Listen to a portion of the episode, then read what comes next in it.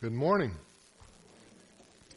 Great to see you here this morning and trust that you have had a week in which you've recognized God's presence, that He has been with you and that you have been focusing on Him and what He wants to do in and through your lives. And we're just glad that this morning you have chosen to come and to be a part of worship here. Um, as Stephen said, we welcomed a new grandbaby this week, Friday night, and uh, we thank the Lord for bringing Micah Andrew into our family. Um, I thank you for those of you that prayed for Rebecca.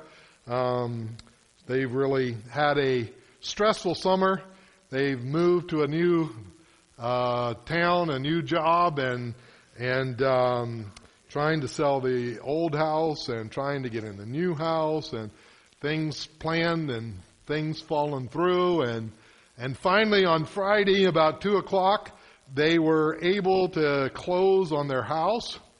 And I think about six thirty they headed for the hospital. And um, I think it was about two hours later they she had the baby. Uh, she had called me as they were getting ready to leave and said Dad, I'm just so exhausted. I don't know how I can do this. And we prayed and asked God to help her and give her strength. And hopefully it would be a short uh, uh, time.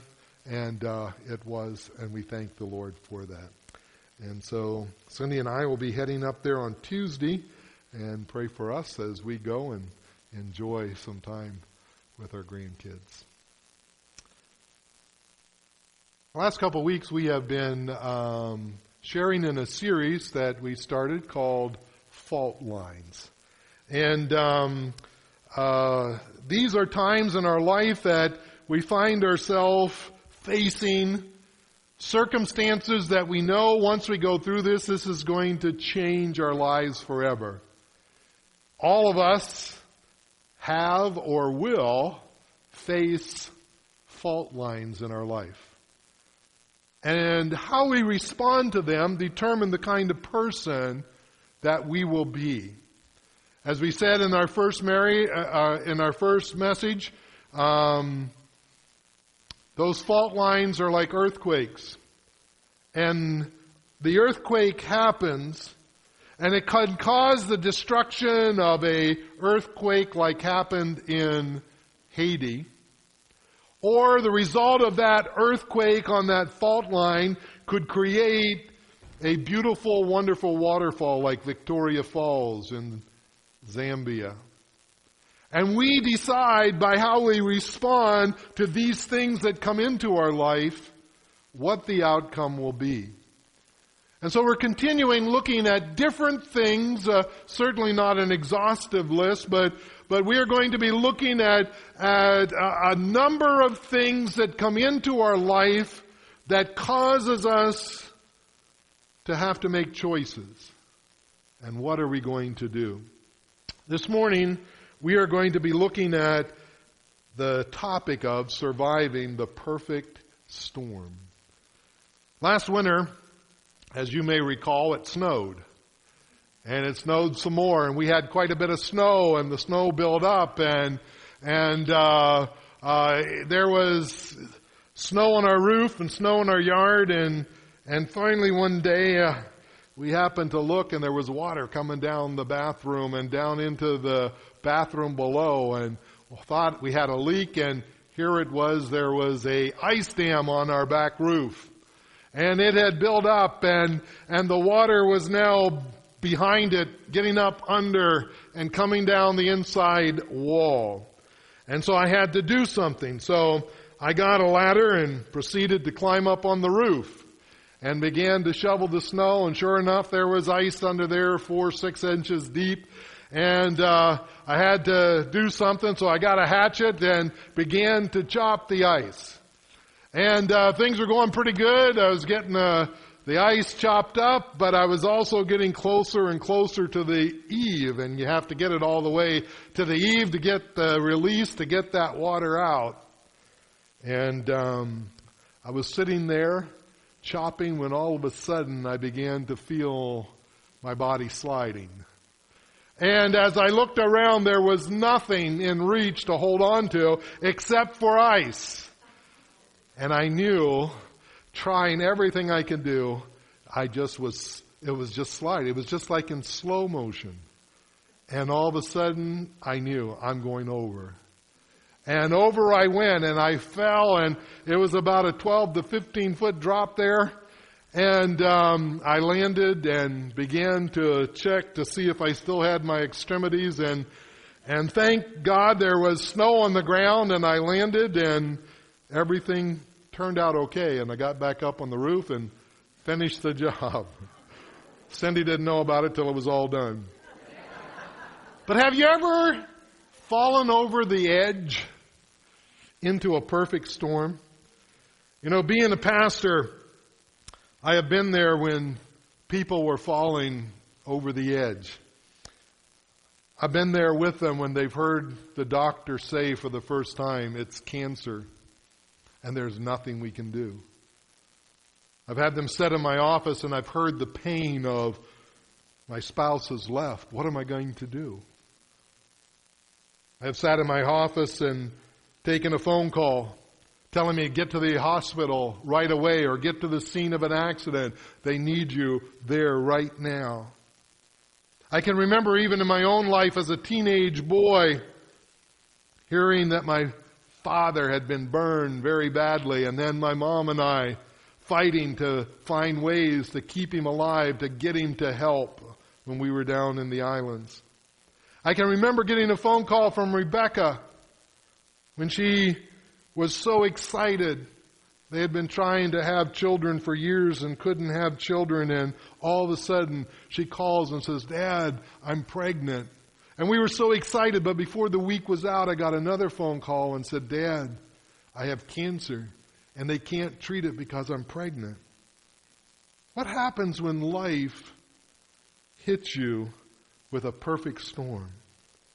The perfect storm is not necessarily the result of something we've done.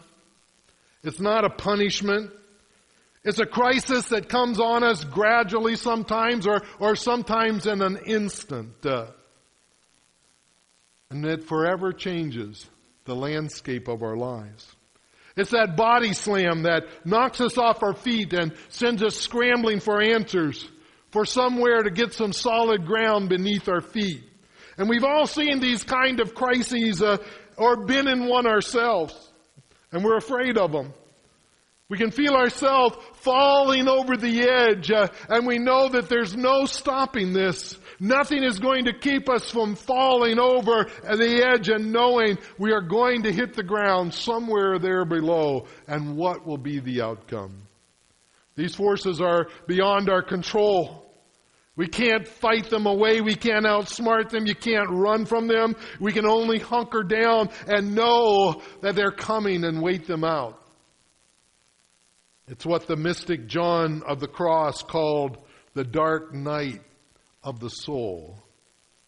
In Acts chapter 27, we find the story of the apostle Paul, who literally sailed into a perfect storm.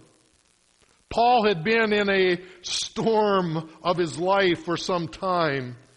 He had gone, returned from his missionary journeys and had gone back to Jerusalem, uh, and there the chief priests and Pharisees, the Jewish leaders, uh, had arrested him, and he had been in prison for two, a little over two years. Uh, he had been accused and, and brought before the governor, Felix, and Felix had heard his case, and and he didn't want to offend, but yet he didn't want to convict, and he had put it off, and finally he had moved on to another area. A new governor had come in, Festus, and he heard the case. Uh, and then the king, King Agrippa, decided that he would hear the case, and, and Paul just saw himself languishing here in prison, and so, being a Roman citizen, he appealed to Caesar and said, I want to appear before Caesar. And so now he was on board an Egyptian vessel that was on its way to Rome. Uh, they were charting a course across the Mediterranean Sea. Uh,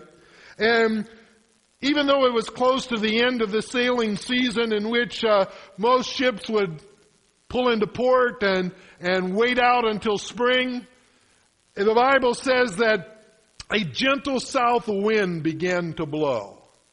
And so the captain decided that, well, maybe we can make it to the next leg of the har- uh, uh, of the journey and harbor in uh, in Crete, and there we will wait it out over winter. And so the scripture says, before long, a wind of hurricane force called the northeaster swept down from the island. The ship was caught by the storm and could not head into the wind. So we gave way to it and were driven along.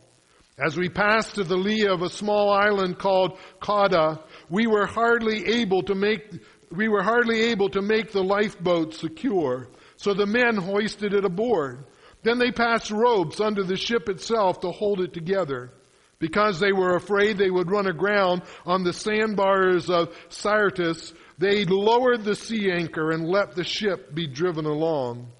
We took such a violent battering from the storm that the next day they began to throw the cargo overboard. On the third day they threw the ship's tackle overboard with their own hands. When neither sun nor stars appeared for many days, the storm continued raging. We finally gave up all hope of being saved. A typhoon had blown up and, and hit this small vessel that that Paul and the others were on, and things began to spiral out of control. They were literally passing ropes uh, over the bow and under the ship and, and tying them up to hold the ship together. They had thrown the cargo overboard. They had thrown the ship's tackle overboard. And then finally they, they gave up all hope of ever being saved, of ever making it out alive. Have you ever been there? Have you ever been there where the storm of life just seems so overwhelming that you just got, you tried to hold things together and you just thought, what can I do? There's no hope. Let's look at some elements that we find when, a, when we get into these situations, when the perfect storm of life begins to hit. Let's take a look at several things we find uh, in this storm. The first thing that we find is we start out with expectations. It said, when a gentle south wind began to blow, they saw their opportunity, and so they weighed anchor and sailed uh, along the shore of Crete. Everything looked good. They, they, they, they saw the, felt the wind, and, and the captain felt this would be opportunity to get ahead, and, and so they took the risk, which maybe didn't seem like quite a risk at the time, and off they went, and they never saw the, the storm coming. There wasn't any Doppler radar, there wasn't any AccuWeather, and so they were just going by what they could sense uh, and what they could feel. You know, most of us believe that life is kind of elastic. It, it might get really stretched at times, uh, but we believe that eventually uh, it will snap back to normal. And we fight to protect our normal at all cost. Just this week I was sitting with someone who was facing their own perfect storm. And they said to me, Bob, never in my life did I ever think that it would come to this. Expectations.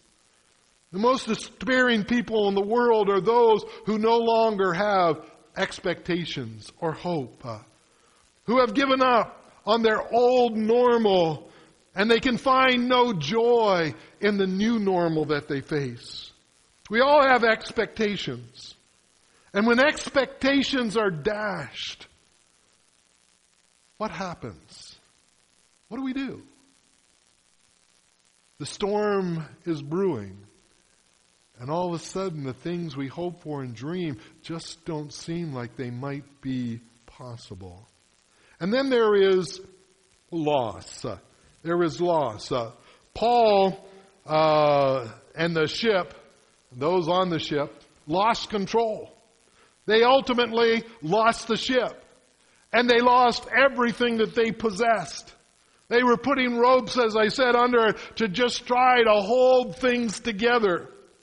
This is the moment that we face when we're, we're, we, we feel totally threatened, when the thing that was not supposed to happen happens. Uh, and it devastates us.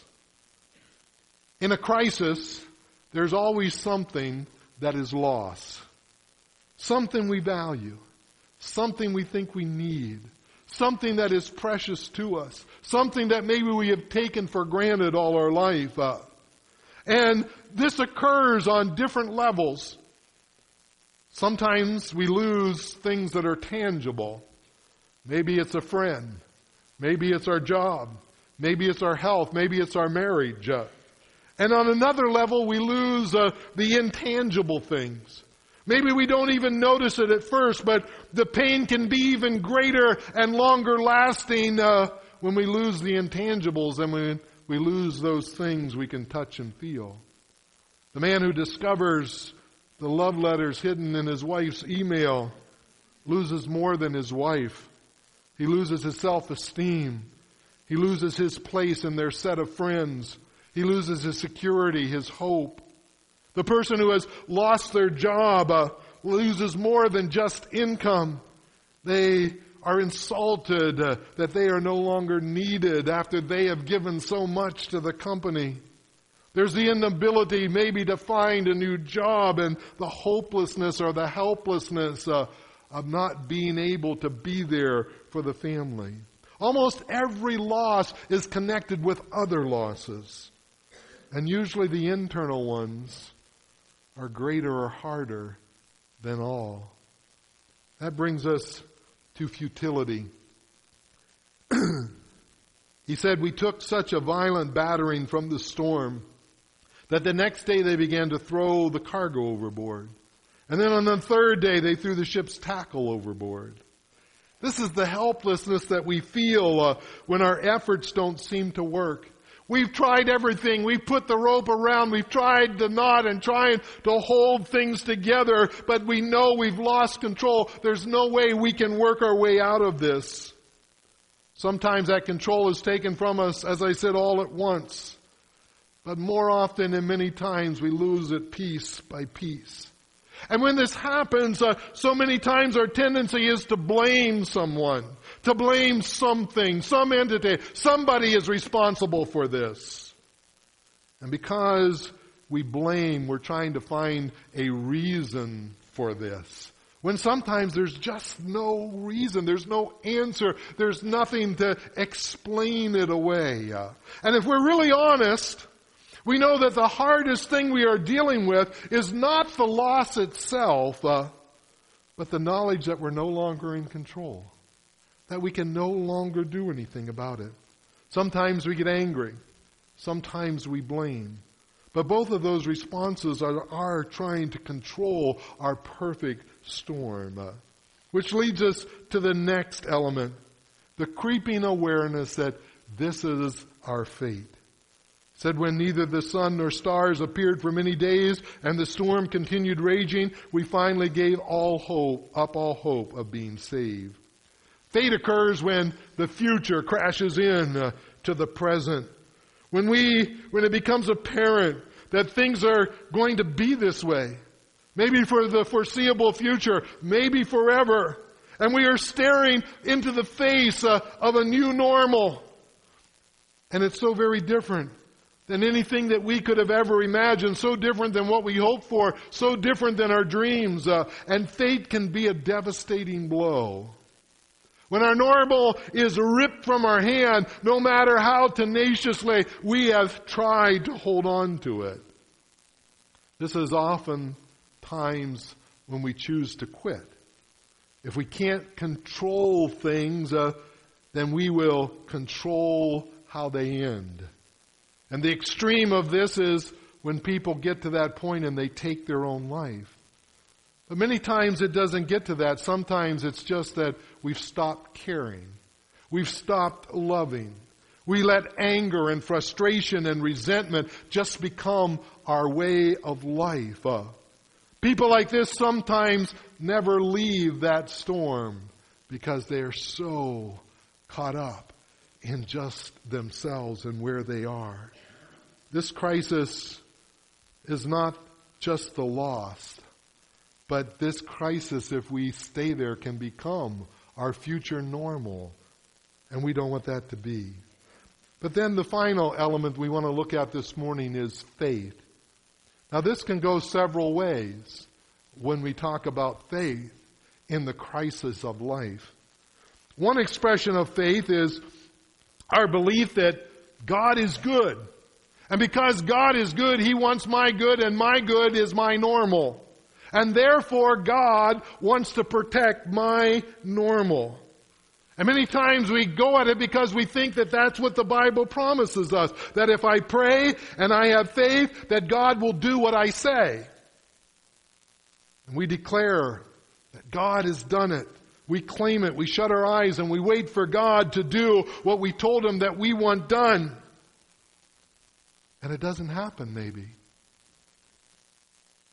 What we visualize doesn't come about. And our faith is shaken. For some, their faith could be shattered. But the trouble is not our belief in miracles, because God does do miracles. The problem is not that we have believed and tried to act in faith. Uh, the problem is with our finite understanding of what good is. Because we look at good because this is my normal, this is my good. Uh, and God many times uh, sees it a different way. We cannot possibly understand sometimes uh, that in that the good God has for me is wrapped up in a storm. That He is trying to get me somewhere, to be able to do in me something that will make me that instrument that He can use in a better way. Trapped in our humanness, we consistently want for ourselves less than what God wants for us. It's our human nature. We are satisfied with this because it's our normal. And God is saying, I, I, I want something else. I want something more for you. We want things that are not necessarily wrong, but they're not going to make us happy. And if we are honest with ourselves, we know that sometimes when we are exercising faith, that it can just be me negotiating or trying to negotiate with God to get me back to where I consider normal.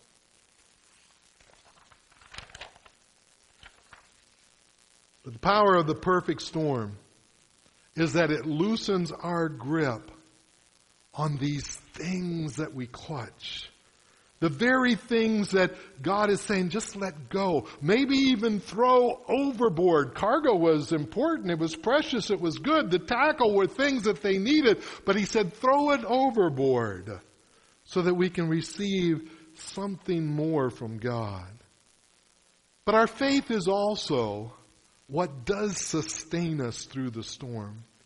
In verse 22, Paul begins to give us a glimpse that, that not only would he survive this fault line, but he was going to grow through it. Uh, it says, But now I urge you. He's talking to all of the passengers and the crew. He said, I urge you to keep up your courage, because not one of you will be lost, only the ship will be destroyed. Last night, an angel of the God to whom I belong and whom I serve stood beside me and said, Don't be afraid, Paul. You must stand trial before Caesar, and God has graciously given you the lives of all who sail with you. So keep up your courage, men, for I have faith in God that it will happen just as He told me. Nevertheless, we are, we must run aground on some island. For Paul, there were two realities that were going on side by side simultaneously. The one was something that he could see. The wind was raging. They had lost their cargo. They had lost their tackle. The ship was literally breaking up beneath their feet. the other reality was something that God had told him. God was saying, Yes, I hear you. There is going to be a shipwreck. This ship is going to be a million pieces, but I have a plan to get you through. God had a purpose for Paul. And the storm that he faced uh, could not destroy what God wanted to do uh, if Paul would be obedient to the plan. Uh, both of these things were true. And they were true at the same time. And the harder the one hit, the harder the storm hit, the more that he clung to what God said. God said, stay on the boat until the end. And some of them wanted to jump ship, and Paul said, Don't. If they jump ship, we lose God's protection. And the captain trusted Paul to the extent that he cut the lifeboats free uh, so that they couldn't leave. Uh,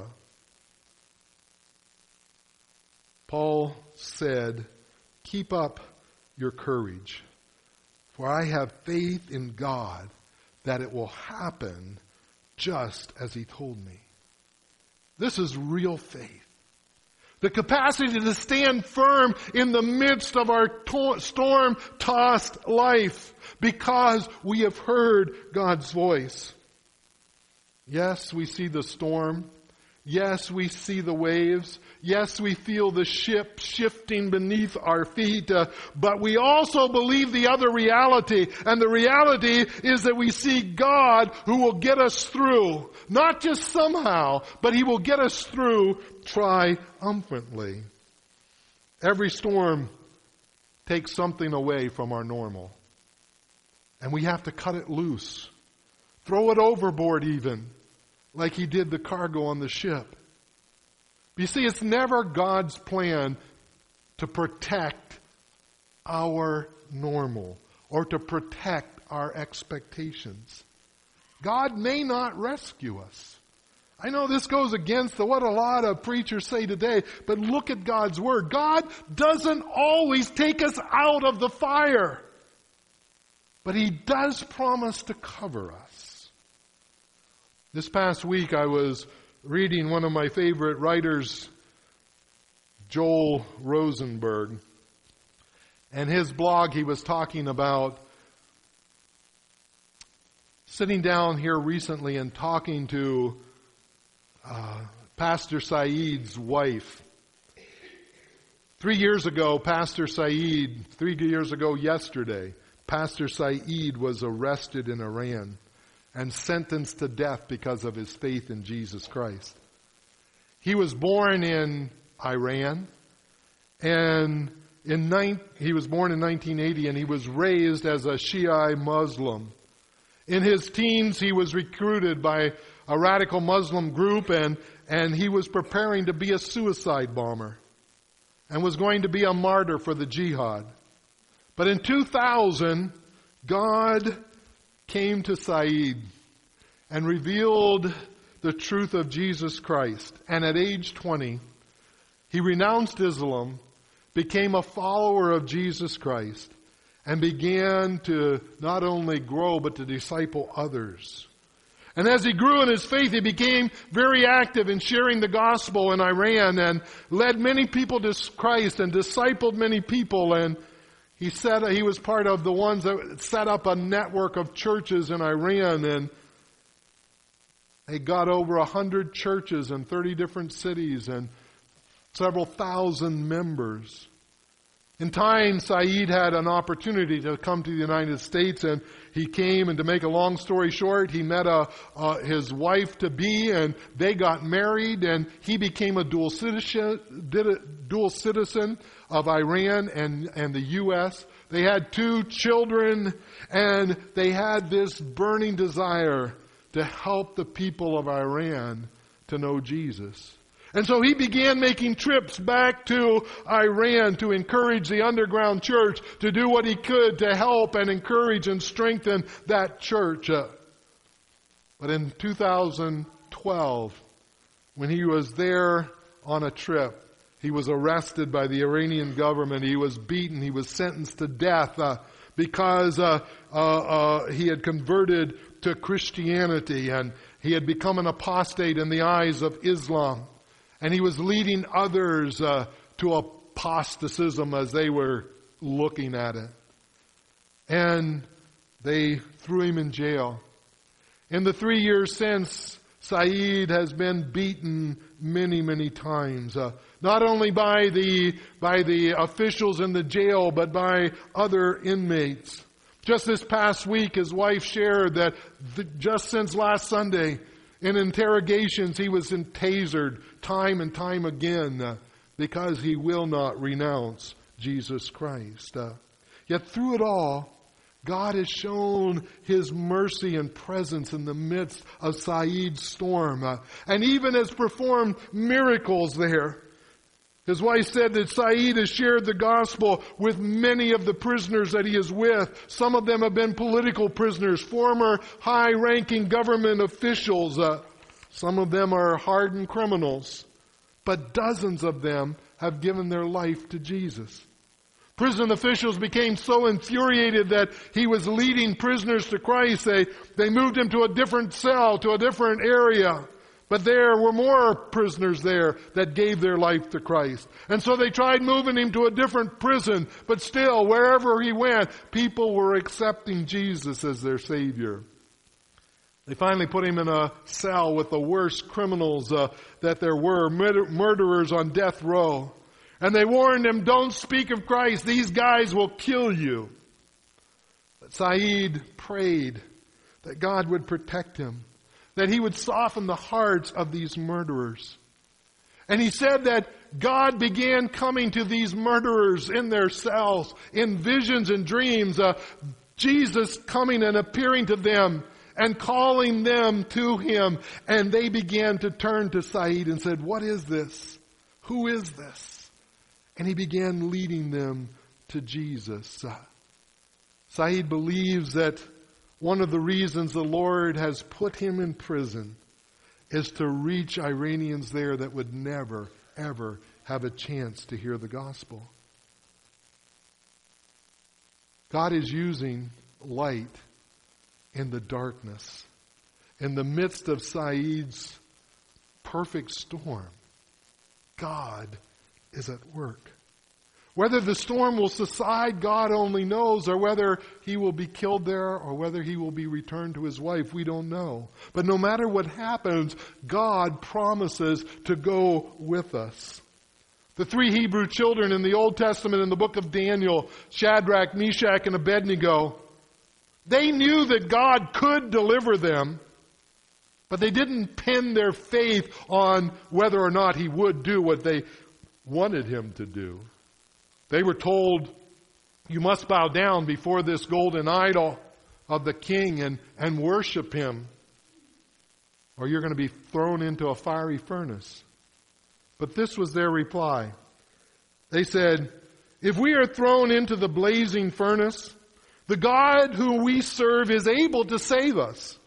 He will rescue us from your power, your majesty. But even if he doesn't, we want you we want to make it clear to you, Your Majesty, that we will never serve your gods or worship the gold statue that you have set up. God did not rescue them from that fire. Instead, he went into the fire with them. The ropes that they were bound with burned off. And Nebuchadnezzar jumped up in amazement and exclaimed to his advisers, Didn't we tie up three men and throw them into the furnace? Yes, Your Majesty, we certainly did. Look, I see four men unbound walking around in the fire unharmed, and the fourth looks like a god. Jesus comes to us in the midst of our storm, like he did to the apostle Peter on the stormy sea of Galilee, and he comes in the midst of our storm, uh, and what he does is invites us to walk on the water with him. God has so much more than we can ever imagine. So many times we settle for just asking him to calm the storm. When what he wants is for us to experience what it is to walk on the water with him. We ask Him to make it easier, and what He wants to do is to make us stronger, to make us more like Him. Someone has said, if God is in the storm, then the storm is the safest place to be. There's an old song I used to sing years ago. I'm going to try to sing it after preaching twice. I hope I'll make it through. But at least listen to the words. And I trust that this will be the song for you if you're in the midst of your storm. That you will know that God may not always take us out of the storm, but He does promise to give us peace, to be with us and walk through that storm with us. Oh, when the world that I've been living in collapses at my feet, and when my life is all tattered and torn, though I'm windswept, I've been battered, I'm going to cling to his cross and I'll find peace in the midst of my storm. There is peace in the midst of my storm tossed life. He's my anchor, He's my rock to build my faith upon. Jesus Christ is my vessel, so I fear no alarm. He gives me peace in the midst of my storm. Now in my spirit has been broken till its mast in misery.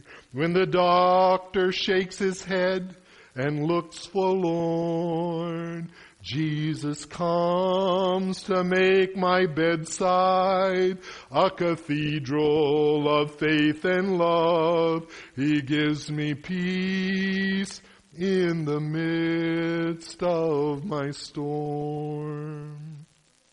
When in 24 short hours, years of living are brought to moments when life's final picture is taking form. In the dark room of my suffering, I see a light come shining through, and He'll give me peace in the midst of the storm. And He'll give you peace in the midst of your storm tossed life. He's an anchor, He's the rock to build your faith upon. Jesus Christ is my vessel so I fear no alarm. He gives me peace in the midst of my storm. And He'll give you peace in the midst of your storm. We don't always know why the storm comes.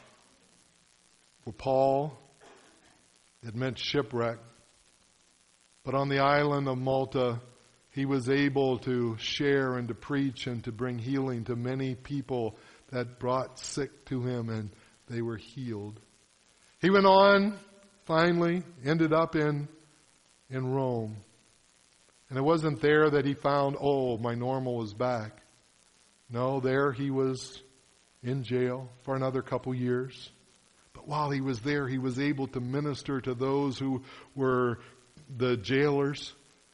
And from what we understand, the possibility is very real that through him and the jailers, uh, the ones that were taking, uh, guarding him, that the church in Rome was birthed.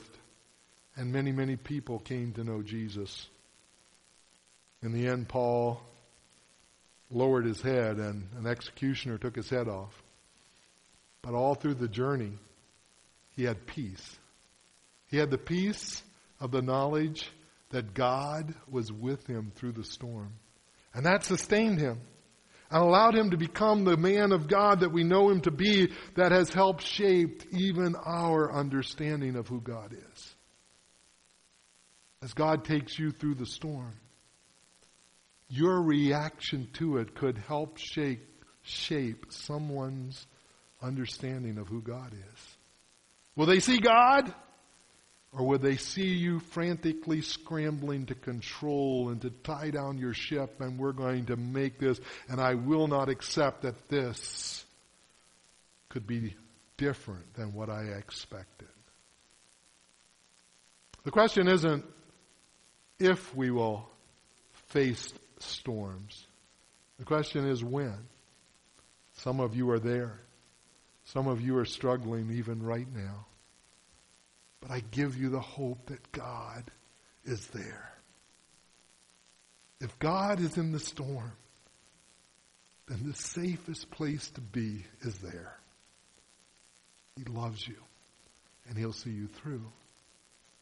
What will this storm do to you? Will it destroy you? Will you just become a statistic of the shipwreck? Or will you triumph and become the person that God wants to make you for having gone through the storm?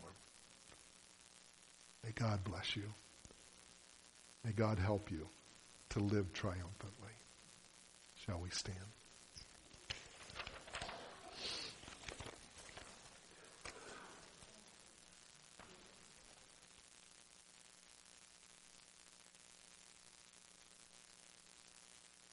Almighty God, I don't know all the storms that we are facing individually here this morning, but I know storms come. And I know sometimes they can rock our world.